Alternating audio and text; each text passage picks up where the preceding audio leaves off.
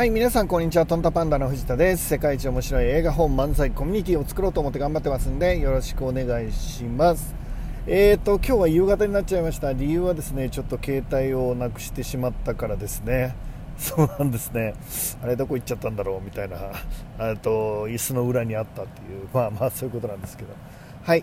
で、えっと、今日はですね、まあ、どんなお話をしようかなと思ってるかっていうとですね、僕が見てる未来について、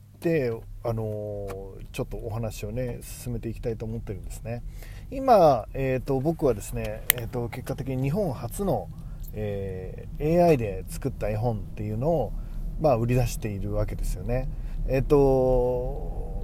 これはこれから当たり前になってくると思うんですね。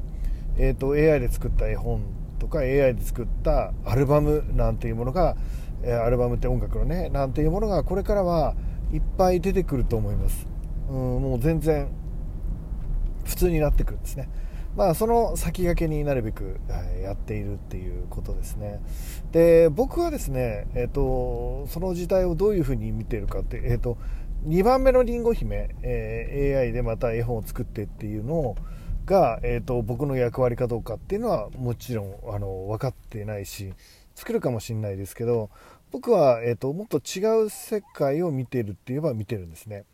えーと、今度、えー、作るんだったら、えー、と AI と文章もね絵と文章も今回は絵が AI なんだわけですけど文章の方も AI でとかねいろいろ、えーと、試してみたいし、えーと、これからは AI で作ったなんて20年30年後になったらえーとね、当たり前すぎて言わなくなるんじゃないかなって思ってますね、えーと、これから起きることってめちゃめちゃ面白いことが起きるって僕思っていて、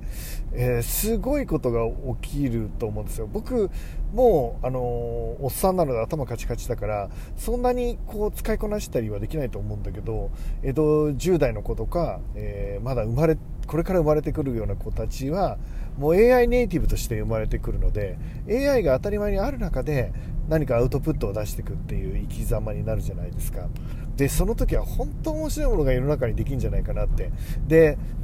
あの何が起きるか分かんないっていうところもあると思うのでそこにもね僕しっかり張っていきたいなって思ってるんですよね。あのうんというかあのイメージとしてはね、えー、2つの言葉を言うとえーと、僕の捉えてるこれからの AI で AI でのクリエイティブっていうのがなんとなく分かってもらえるんじゃないかなって思っていて、えー、一つはですね、あのー、評論家が評価される時代になるっていうことですね。評論家っていうのは、えーと、ものの良し悪しを見ることは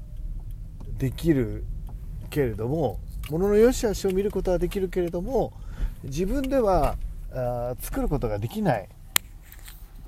えー、みたいな人じゃないですか。そういう人ですよね。はいはい。でそういう人自体がですね今まではあの人評論家だよねってちょっとあの評論家って言われると少しちょっと嫌な感じしなかったですか？えっ、ー、とああの人ただ口だけの人みたいなあのことイメージもあるじゃないですか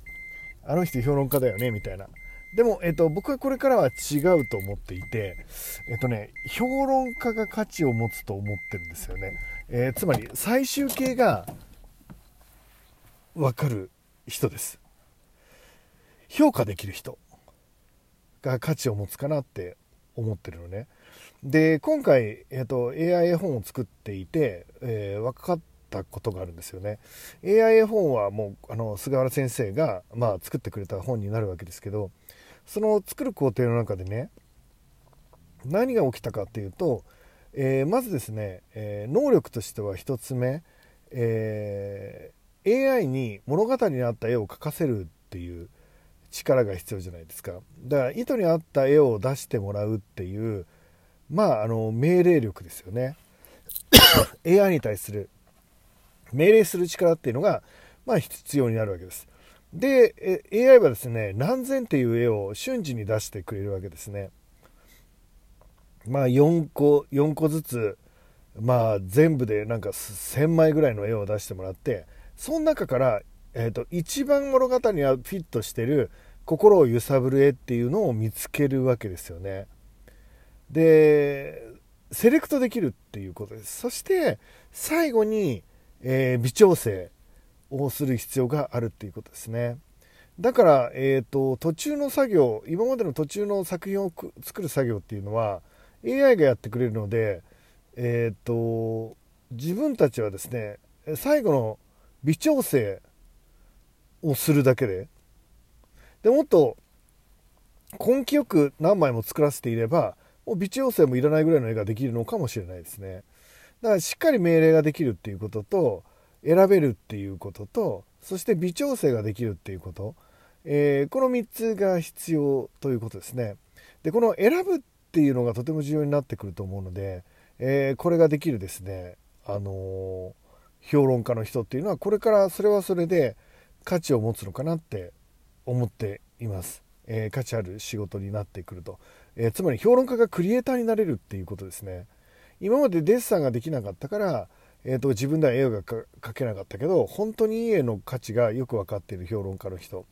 あるいは今まで、えーと、AI とかロボットとかが出てくるとねあちょっとこれ話すとずれるな、えーと、っていうことです、えー、とイメージとしてはですね例えば、えー、ミケランジェロとかダ・ヴィンチとか、まあ、いろんなクリエイターがいて、えー、ラファエロとかちょっと僕実際の作品作画風景はさすがにまあ50年しか生きてないので見てはいないんですけどまあ想像するとです。あ今だったら有名建築家の方とかですね。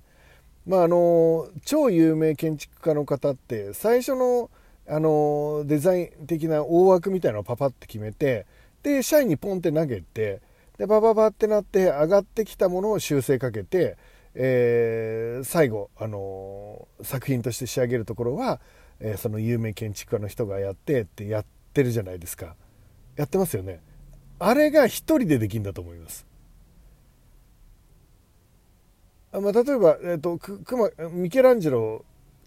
とか隈研吾さんとか実際どうやって仕事してるか知らないですよ。知らない上で言ってますけど、えーと、例えば隈研吾さんが、えーと、こういう建築物にしたいっていうのをなんとなくコンセプトとか軽い雑記みたいのを書いてでそれを弟子たちがですねババババババっていろんな構造の人なんか建築の人デザインの人みたいなわかんないけどね。でバババってそれぞれが考えてで、えー、4つか5つぐらいの案を持ってきてそれをあの隈研吾さんが見てじゃあこれで進めようかっつって1個指さしてでこここれをこうしてこうしてこうしてみたいので、えー、と修正を指示してで出来上がってきたものをさらに最後微調整を自分でやってで、えー、と世の中に出すってやってんじゃないかなって例えばですよやってんじゃないかなって想像していてだってあんなにいっぱい建築物1人で作れないでしょっていう。えー、だから想像するとね、そうやってんじゃないか。やってないかもしれないです。やってないかもしれないけど、そうやってるかもしれない。ミケランジェロとかも弟子にバババっていっぱい作らせて、弟子に作らせたものを最後に自分でモディファイして、えー、ミケランジェロ的なものにして世の中に出してるって、売れっ子アーティストって、あの、お弟子さんとかスタッフとかいるじゃないですか。漫画もそうですけど、スタッフとかいますよね。えっと、あれを、あれをですよ、えっ、と、一人でできるって言ってるんです。だから、えーと、今までの弟子だったらせいぜい上がってくる、あのー、案は3つぐらいだと思うんですけど AI だったら数千個案を出してくれるって言ってるんです。やってること一緒で数が多くなってるんです。数千個案が出てきてしかも本当に超一流のクリエイティブなものが出てきていてでそれをですねえっ、ー、とこうだああだこうだああだって言いながら自分でちょっと修正をかけて世に出していくっていう世の中になる。つまりえー、っと晩年っていうか有名になった後のクリエイターみたいな仕事を僕らはできるようになるんじゃないかなって思ってる。なぜならばえー、っと AI が土地を全部やってくれるからですね。でそうなったらあのデッサンできなかった人も、えー、彫刻を彫れなかった人も楽譜が読めない人も、えー、文章が書けない人も